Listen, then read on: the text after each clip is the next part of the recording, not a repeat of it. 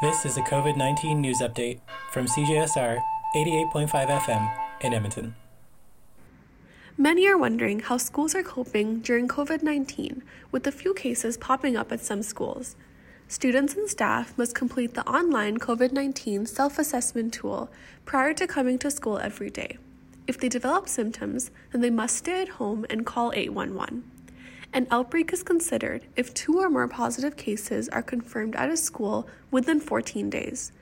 Individuals and those they have been in contact with will be asked to self isolate at home and be tested.